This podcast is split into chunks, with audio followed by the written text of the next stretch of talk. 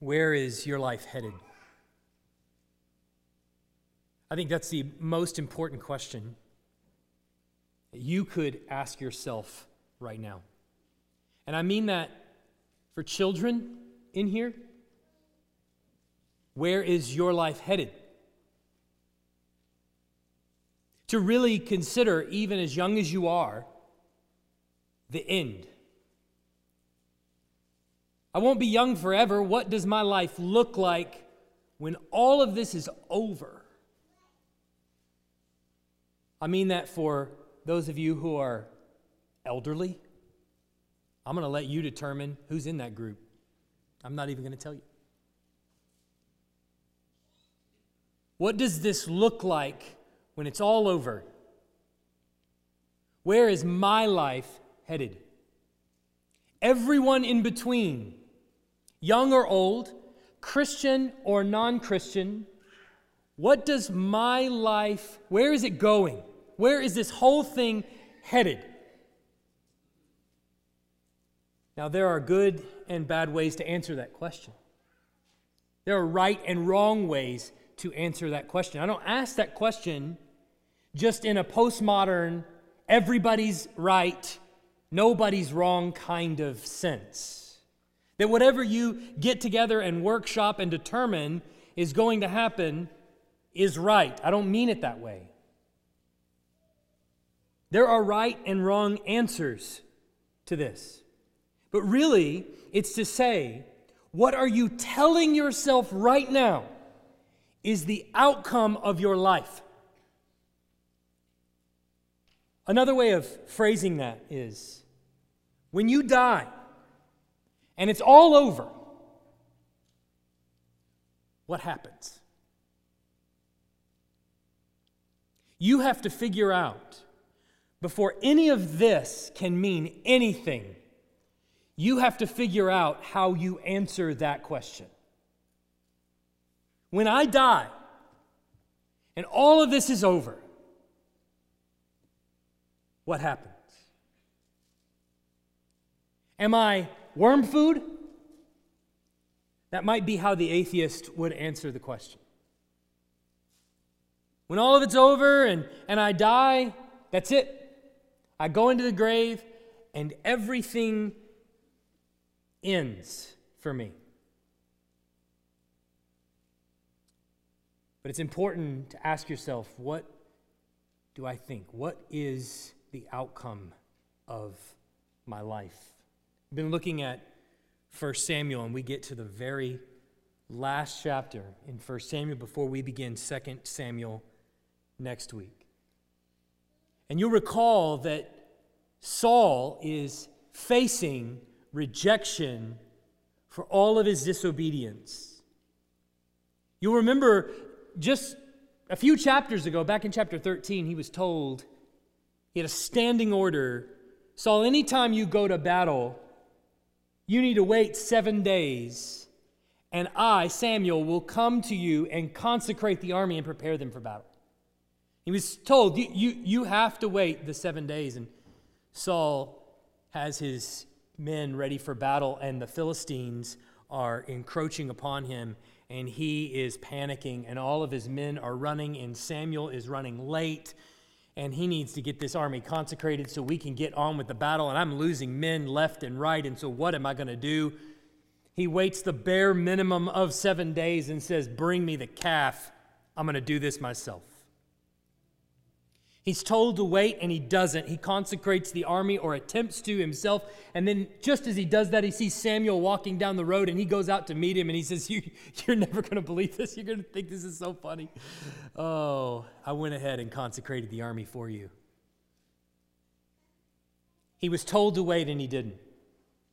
Then, two chapters later, Saul was told by Samuel, You go into the Amalekites and you judge them burn their entire civilization down to the ground. They are facing judgment for God. You see, God is playing the role of judge and jury, and Saul is to be the executioner. And Saul goes into the Amalekites and he decides instead they've got some pretty nice possessions. They've got animals, they've got all kinds of riches and treasures, and they've got a king who seems like a pretty nice fellow. So he takes them all for himself. He's told to burn it to the ground, to play the role of executioner, and he usurps God and decides instead he's going to play the role of judge and jury as well. And for this, he is facing rejection. But here we get to the end of the book of 1 Samuel, where Saul is going to face death. And it, it's incumbent upon us to ask the question as we read 31 what is it that we're actually seeing here? What is this story that is in front of us? See, on the surface, it's a very short story. It, it, what is it? 13 verses. We've been building up to this moment in 1 Samuel the entire time, and we get here and we get 13 verses on the death of Saul. That's it? And actually, really, all of the rest of it is aftermath except for the first seven verses or so. That's it? That is the longest buildup to the shortest story I think I've ever heard. On the surface, it's a very short story with a 30 chapter setup. Maybe just a little bit further down below the surface, it is a nice pivot into the kingdom of David. David's about to take the throne, and we're going to see that starting in the next chapter in 2 Samuel chapter 1. David's going to take the throne and he's going to run with it, and there's going to be some build up to him taking the throne. It's not going to happen immediately. And then, be honest, the details of his kingdom are relatively short before it becomes an absolute train wreck. So, on the surface, it's a, it's a short story with a 30 chapter buildup. Just under the surface, it's a pivot to David's kingdom that's about to take place. But underneath all of that, it's a tragedy. Underneath all of that, in the details of what's told to us in chapter 31, the author of 1 Samuel is making clear to us that this is nothing more than one of the greatest tragedies that has happened in Israel's history. Every ounce of this passage is weighted with sadness, with tears, with anger and bitterness and frustration and depression at all of the things that transpire in this passage. So it's our job to really ask the question what is happening here? And I think there are at least three things that we're going to see are major things that are being communicated to us in the details of this story. Three things that are happening that we are seeing as Saul dies. The first is this is a fulfillment of prophecy. This is a fulfillment of prophecy. Look at verses 1 and 2. Now, the Philistines were fighting against Israel, and the men of Israel fled before the Philistines and fell slain on Mount Gilboa. And the Philistines overtook Saul and his sons, and the Philistines struck down Jonathan and Abinadab and Malchishua, the sons of Saul. Do you notice that it is with stunning speed that the death of, of Jonathan is recorded here in these two verses.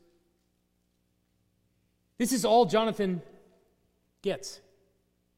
We've seen Jonathan this entire book be as faithful to God and as faithful to David as any person in the kingdom of Israel. And here is the record of his death. Verse 2 The Philistines overtook Saul and his sons, and the Philistines struck down Jonathan and Abinadab and Malchishua, the sons of Saul. Jonathan is not only, his death is not only recorded with stunning speed, but he's lumped in with two of his brothers that are only mentioned like one other time in the entire book, and we never hear anything really else about them. The Philistines struck down Jonathan and his two brothers. Period. The end. Now, David is going to lament Jonathan's death in the next book. And so we're going to get some more details on Jonathan. We're not done with him yet. But humanly speaking, I just feel like I want more. I want something about Jonathan. Something where the author steps aside and says, Tragedy of tragedies, man faithful to God, faithful to David, and faithful to his father, perished, and that's really sad. Don't you? Just want something about Jonathan here? Something that talks about the impossible situation Jonathan was in. You see this? His dad is the king. His best friend is running from his own father. His father wants to kill his best friend. He's old enough probably to be his best friend's dad. So he sees him something like a son.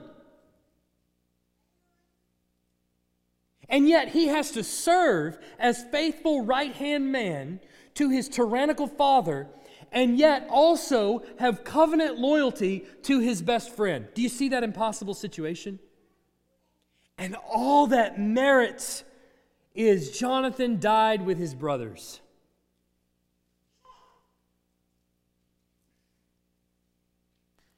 There is a quote by Dale Davis who is a commentator. He wrote a commentary on 1 Samuel, and it's in a series called Focus on the Bible Commentaries. I would highly recommend Focus on the Bible as a commentary series, but more importantly, any commentary in that series by Dale Davis, I would recommend you get.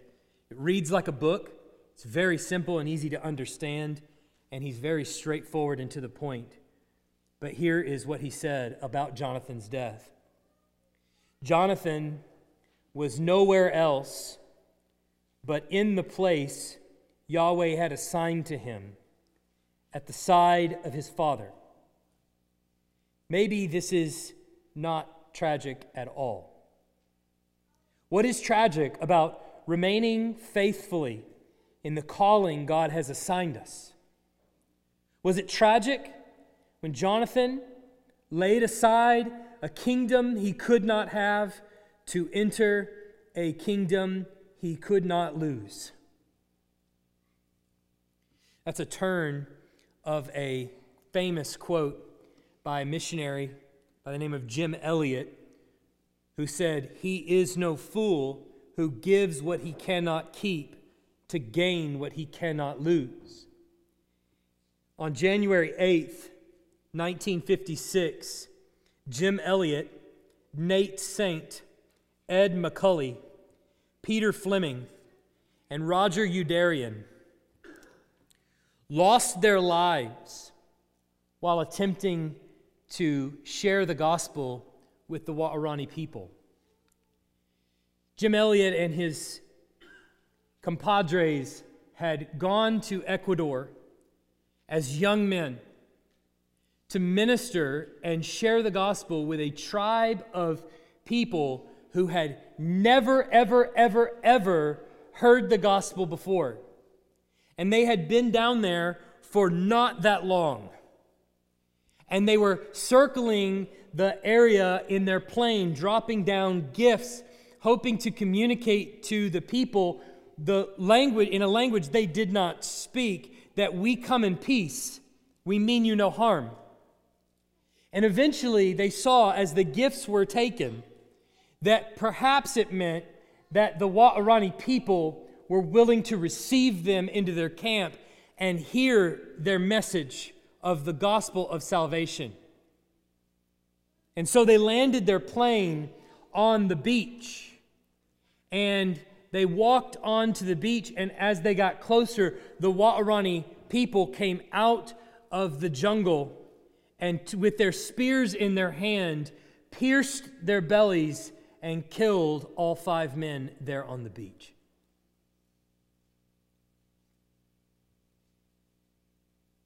When we ask the question, where is your life headed? No one thinks their life is going to end that way. You get it? No one does. No one thinks that their life is going to end at the tip of the spear. But the reason the question is important is because the events of this life is not what we're asking about, because you can't answer that question. No one thinks their life is going to end at the tip of the spear. Why ask that question? Why try to determine how my life is going to end? That's not what we're talking about. The question is what happened right after they closed their eyes in death? That's what matters. That is the question that matters. Because you see, if when they died, they were fish food as their bodies were floated out into the ocean, then to say that their sacrifice was meaningless would be an understatement. They were in their 20s. What a waste. They could have driven cars and had tons of kids and had lots of holidays. They could have climbed the corporate ladder of success. They could have reached the top. They could have seen the United States. They could have progressed through the company. They could have worked their way through middle management. They could have saved up quite a nest egg. They could have provided for their children and their grandchildren.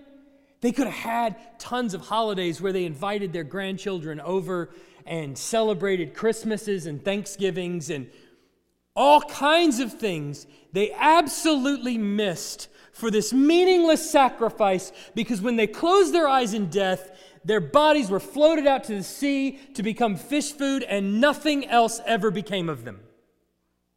Boy, what a waste.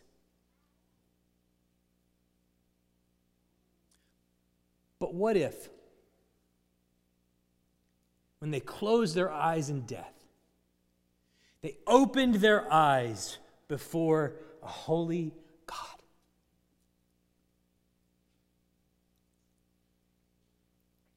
And the Lamb at the right hand of the throne, standing for members of his body who carried his gospel to the nations and died. What if that's what happened when they closed their eyes in death?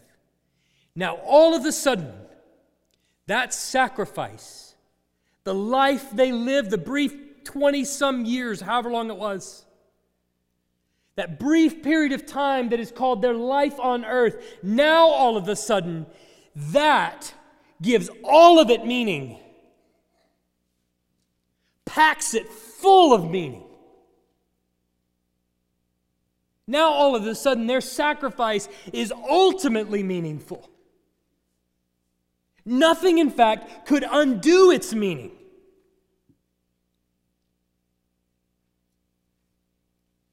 So here is Jonathan dying at the hands of some uncircumcised Philistines. What do you think his answer was when he closed his eyes in death and opened them before a holy God standing on the throne of judgment. Do you think he was satisfied? Do you think he was glad for the way his life ended and all that happened in between? Saul's life and death is a tragedy, not merely because of all the things that he did or did not do. Saul's life and death is a tragedy because of what happened after he died. That's the reason his life was a tragedy because he was given commandments back in 13 and 15. He was told to wait. He was told to not sacrifice and wait for Samuel to do it. He was told to go judge the Amalekites, and he did not do it. But none of that mattered until he opened his eyes before a living and holy God and he realized what his lifetime of disobedience had cost him. Now, in fairness, I don't know what happened to Saul at that moment. I'm not told. But what I do know and I trust because of all the rest that the Bible tells me, and because, because what I've seen to be true, is that if there was ever a moment where Saul deeply regretted his lifetime of disobedience, it was right there. But here comes the fulfillment of prophecy. Jonathan and his brothers die on the field of battle. This is told to us back in uh, 1 Samuel uh, 15 27 to 28. As Samuel turned to go away, Saul seized the skirt of his robe and it tore. And Samuel said to him, The Lord has torn the kingdom of Israel from you this day, and it is given to a neighbor of yours who is better than you. You understand what that means for a kingdom to be torn away from a king? It means your sons are going to die. You'll notice that that was prophesied to Saul back in chapter 15. And he went on to reign over the kingdom for the next near 15 chapters, right? The kingdom was slowly torn away from Saul. But that's not what Samuel is saying, nor what is being prophesied to Saul. What's being prophesied is your sons are going to die, and the throne is going to be left vacant. That's what it means for your kingdom to be torn away from you. It doesn't mean you're dying tomorrow, it means your sons are going to perish. All the sons that you've had are also going to die. And then later in chapter 28, verse 19, it says this Moreover, the Lord will give Israel also with you into the hand of the Philistines, and tomorrow you and your sons shall be with me. That is Samuel speaking. The Lord will give the army of Israel into the hand of the Philistines. So, at its very base, this is a direct prophecy that this is going to happen. Your sons are going to die. And we see here in verses 1 and 2 its fulfillment. But second, what else do we see? We see a reversal of conquest. So we see, first and foremost, the fulfillment of prophecy, and now we also see a reversal of conquest. Look at verse 3. The battle pressed hard against Saul, and the archers found him, and he was badly uh, wounded by the archers. Then Saul said to his armor bearer, Draw your sword and thrust me through with it, lest these uncircumcised come and thrust me through and mistreat me. But his armor bearer would not, for he feared greatly. Therefore Saul took his own sword and fell upon it. And when his armor bearer saw that Saul had died, was, was dead, he also fell upon his sword and died with him. Thus Saul died and his three sons and his armor bearer and all his men on the same day uh, and all his men on the same day together and when the men of israel who were on the other side of the valley and those beyond the jordan saw the men of israel had fled and that Saul and his sons were dead, they abandoned their cities and fled, and the Philistines came and lived in them. Now, Saul presumably thinks that his armor bearer is going to take care of him in his death. So he asks him, Why don't you go ahead and kill me so that at the very least I'm killed by you and not these uncircumcised Philistines? And then the implication would be, After I'm dead, take my body and go bury it so that they can't mess with me.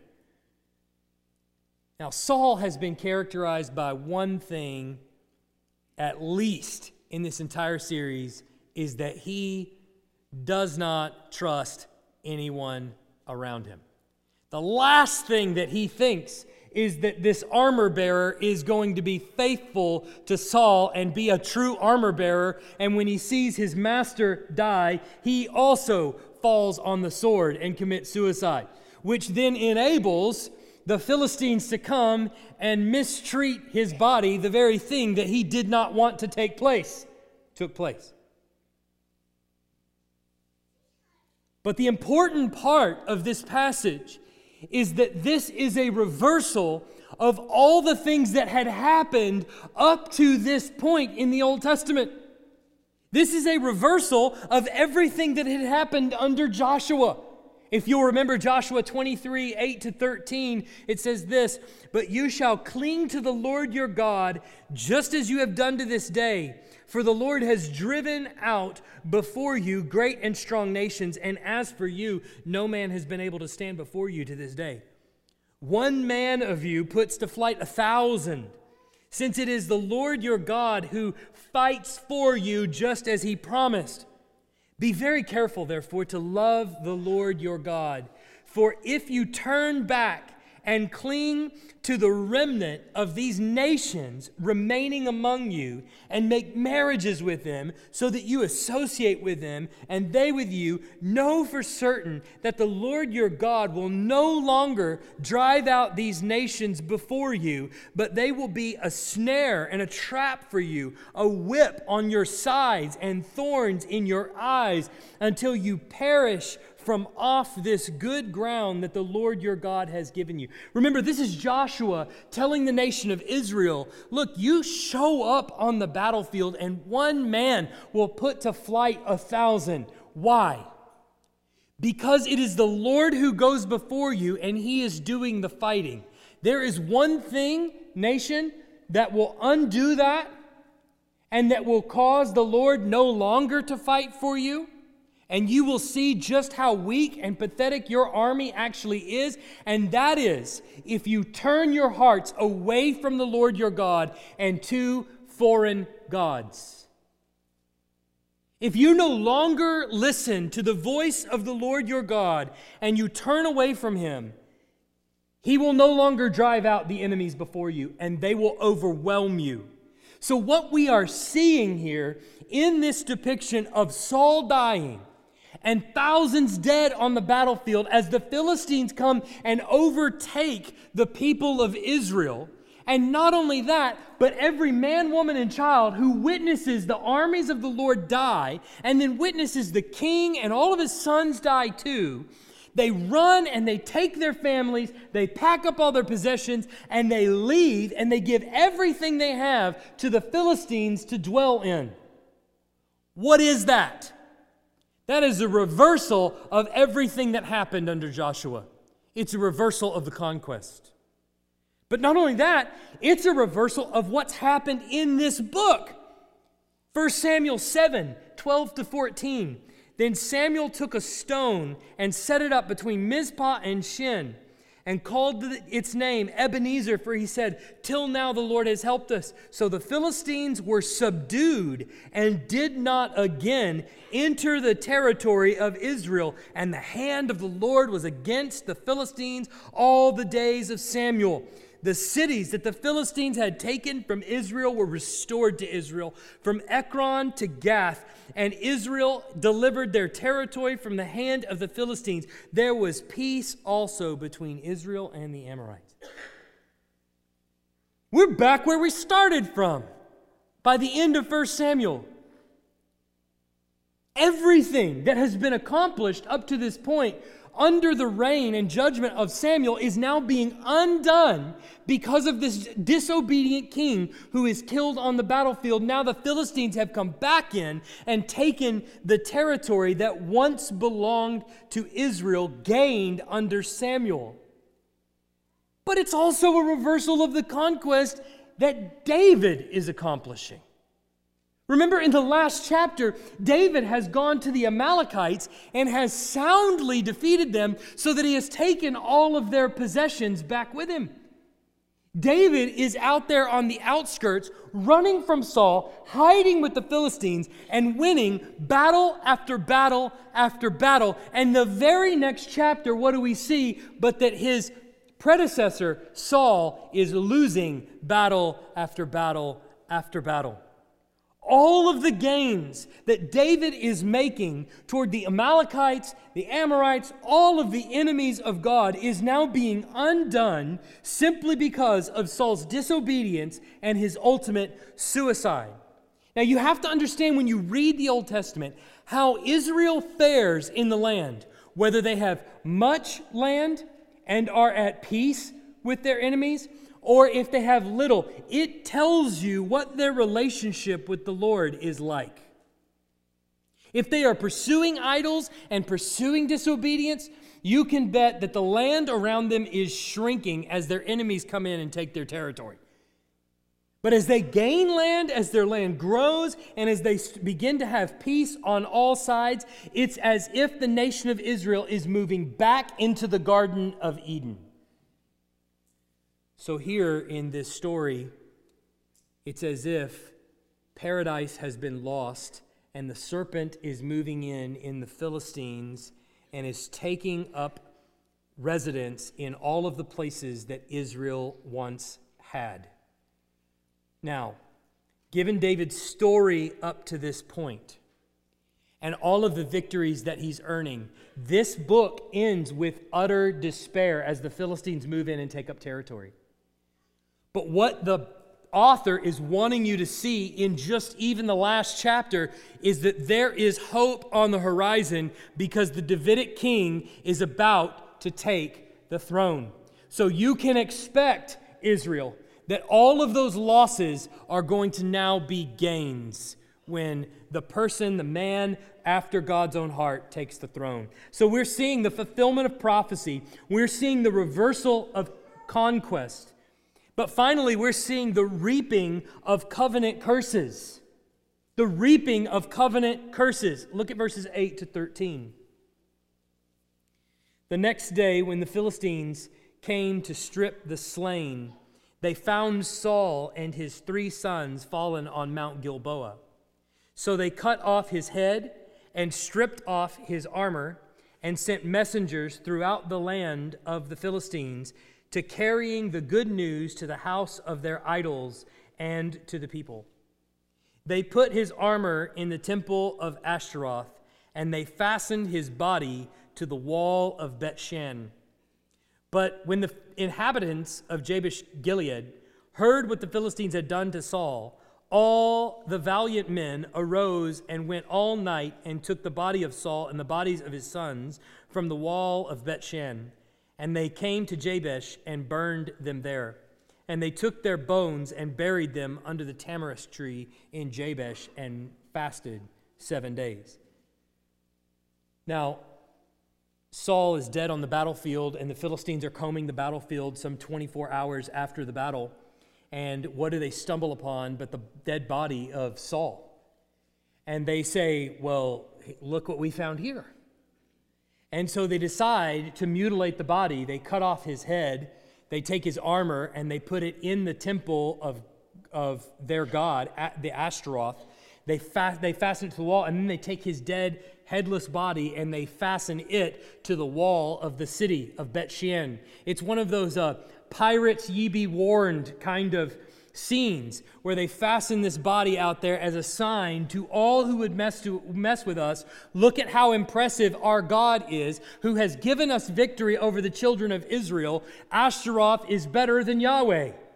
It's a proclamation to all who would seek to offend the Philistines. You need to understand our God is better because it triumphs over the God of the nation of Israel.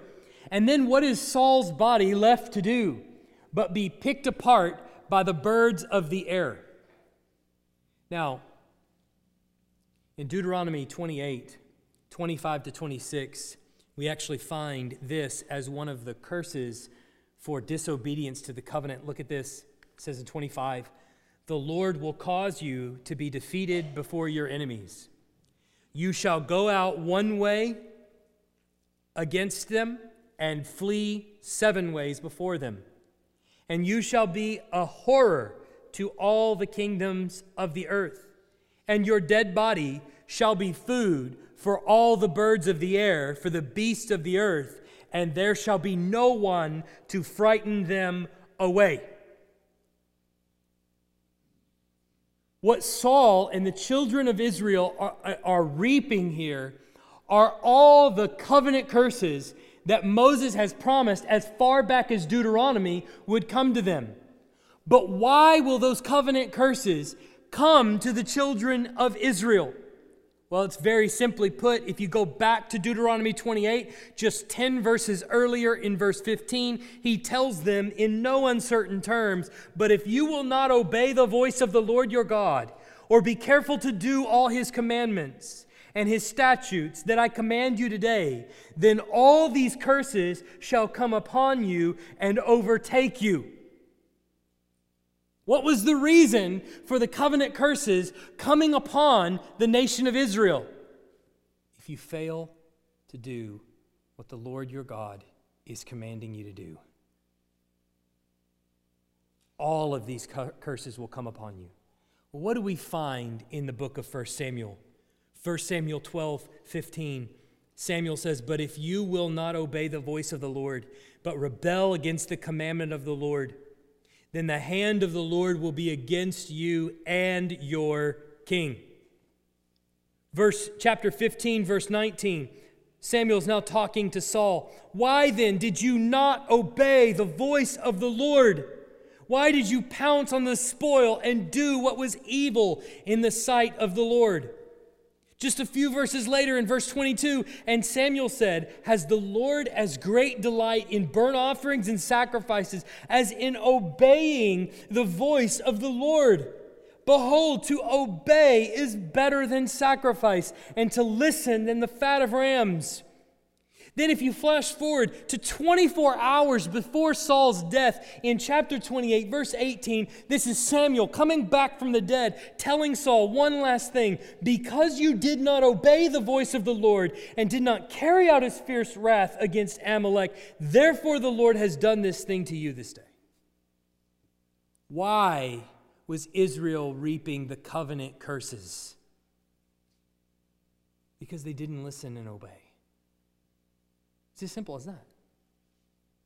It doesn't get any more complicated than that. Why was there such a tragic downfall from Saul here in 1 Samuel 31? Because he didn't listen and obey the voice of the Lord. Why did all of these things happen to him?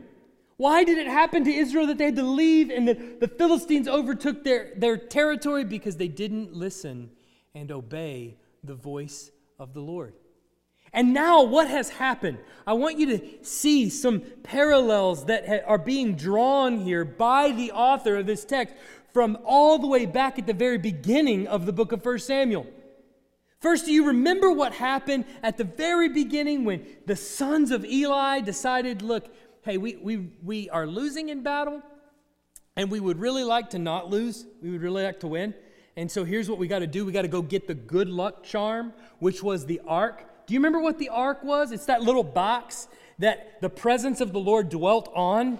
It was a special, specially located presence of the Lord. So the priests go and they haul this ark out to the battlefield so that the Lord can go before them and do the fighting. Do you remember that the Philistines defeat the Israelites because back then we saw that God would not be any man's good luck charm, which is essentially how Israel is treating him as just a good luck charm. So he allows the ark to get captured. And where does it go? Do you remember? Oh, it goes into the temple of Dagon. It goes into the Philistine temple as a war trophy. Just like what's happening here to Saul's armor, it goes in as a war trophy into the temple. Why is Saul's body pinned to the wall and why is his armor now in the temple as a war trophy? Because the nation of Israel said, God, we don't want you to fight for us. We want a king to go before us. And so now what do we see just 20 chapters later? You want a king to go before you? Here's your king, pinned to the wall of a Philistine city with no head and all of his armor as a war trophy for the Philistines. But do you remember when the ark goes into the temple of the Philistines? Do you remember what happens to the head of Dagon? the God falls over and his head breaks off and it rolls to the threshold.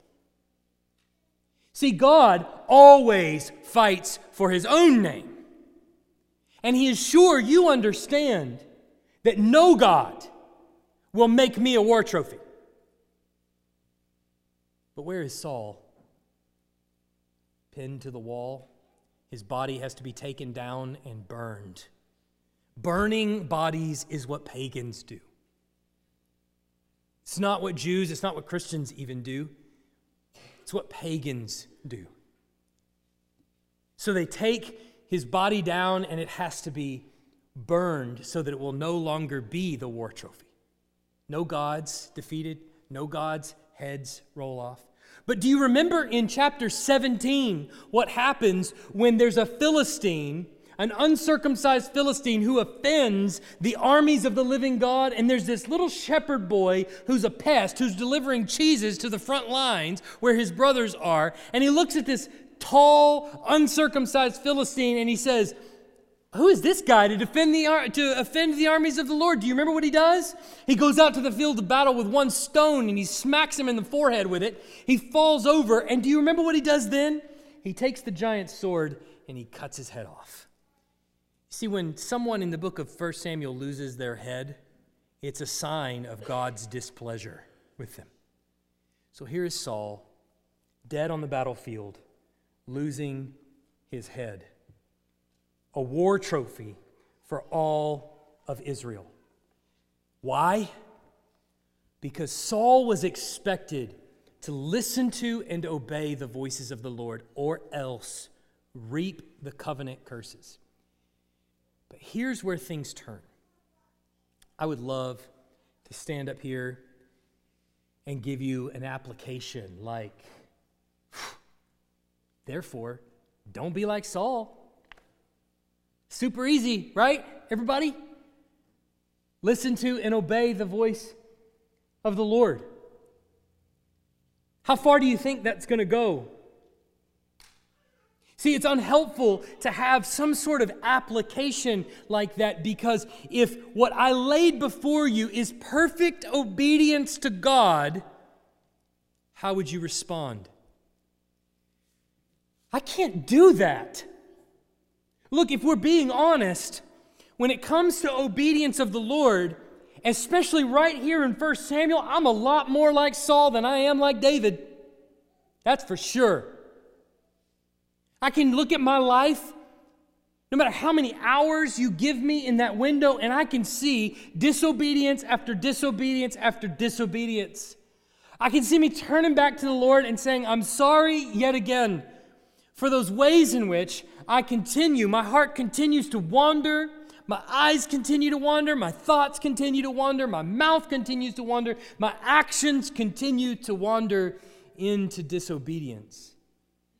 So, if the application of this book was, therefore, don't be like Saul, I'm afraid Saul's guilty, Jonathan's guilty, his whole family's guilty, you and I are guilty, and as we're going to see in 2 Samuel, even David himself is guilty. How are the covenant curses not going to come upon the entire world for all of its disobedience? Well, when we get to the New Testament, Paul says to us in Galatians 3 13 and 14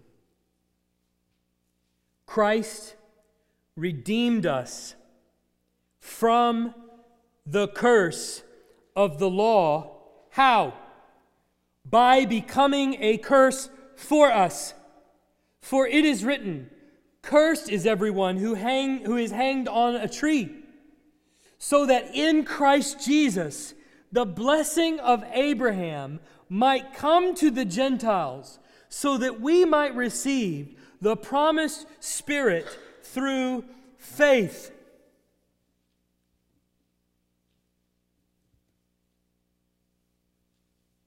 So, how is it that the covenant curses are not going to fall on me because of disobedience? How is it that my life actually has meaning when I close my eyes in death and open them in judgment. Because if I'm standing before a holy God after I die, I am in trouble.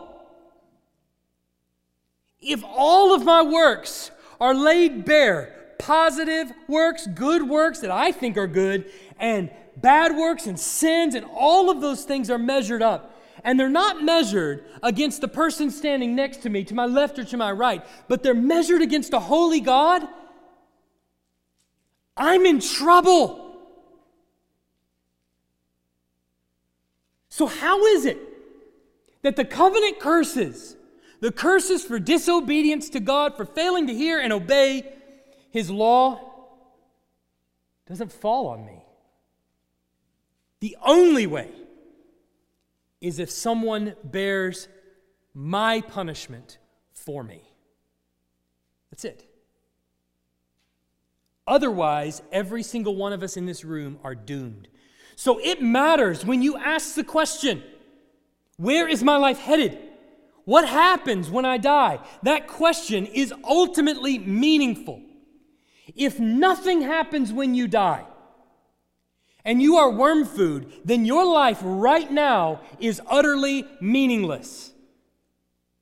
Well, no, I want to hand off good things to my kids. Meaningless.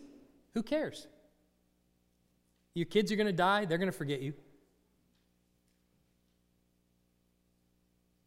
I want to leave a legacy. Your legacy is not going to last that long. There's like 10 guys in history whose legacy lasted longer than like 50 years after they died. There's not that many people, in other words. Compared to the number of people who live, legacy doesn't matter. Beyond that, who really cares if the earth's going to just be destroyed anyway? What does it matter? How long does your legacy actually last? But if the Bible is true, what it tells us about the gospel is true that life is eternal. And that after this is over, you stand before a holy God facing judgment. Now, all of a sudden, that question really does matter.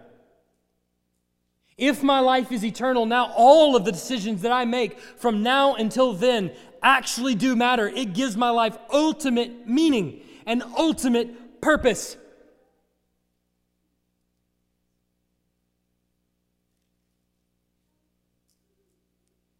You understand that it's a fearful thing to fall into the hands of a living God.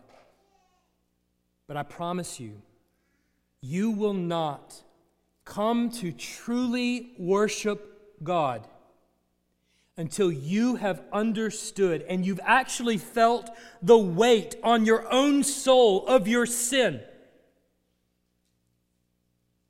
Once you have felt the weight of your own sin on your soul and you're carrying it around like it is a burden on your back, once you have felt that weight, and then you understand, as the Bible is depicting, the ultimate holiness of God, which Saul now comes into grasp of for failing to obey and listen to. Once you understand the weight of your sin, and then you see the magnitude of his holiness,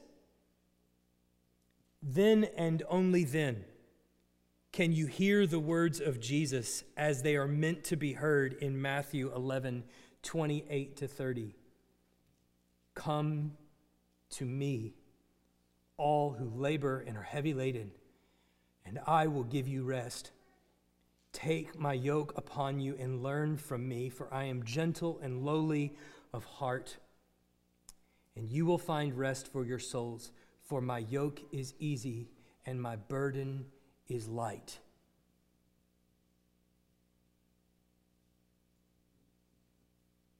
Christ Jesus has come to bear your burden of sin and disobedience.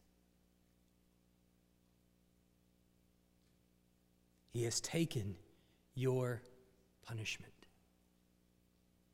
And when you feel the weight of your own sin, and you see the holiness of God standing before you,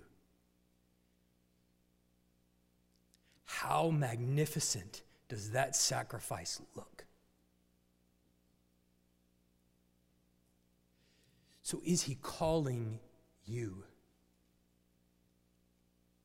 Because he says, My sheep hear my voice, and I call them, and they come to me.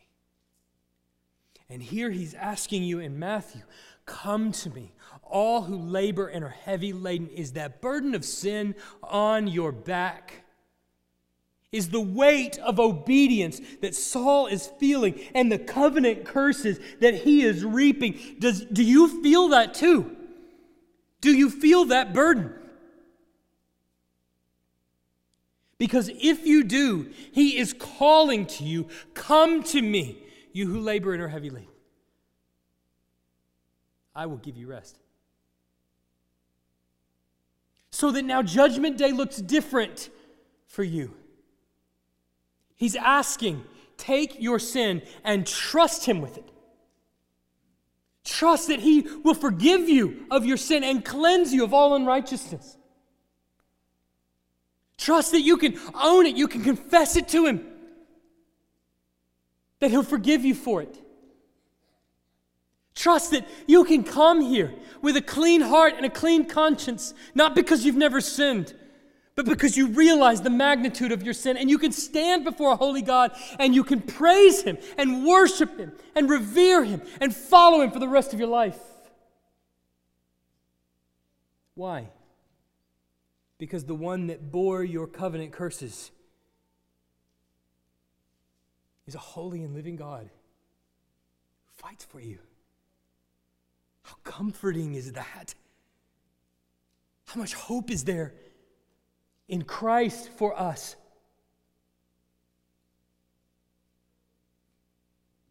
So, for us that believe, this passage, as sad as it is, as much as it reminds us of our own disobedience, like Saul, should now bring us to a point of celebration because this is our God who has seen us in despair, who knows that we, like Saul, are all like sheep who have gone astray. And every single one of us will wander into disobedience. And instead of leaving us there and facing his divine wrath, he came and saved us from it. Turn to Him in faith. Repent of your sins, confess them to Him, and trust in Jesus for salvation. This passage lifts high the name of Christ. Let's pray. Heavenly Father, we are so grateful for your grace and your mercy that you've given to us freely.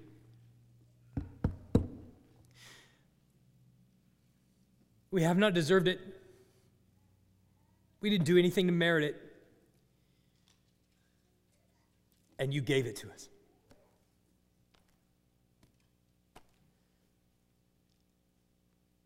Thank you.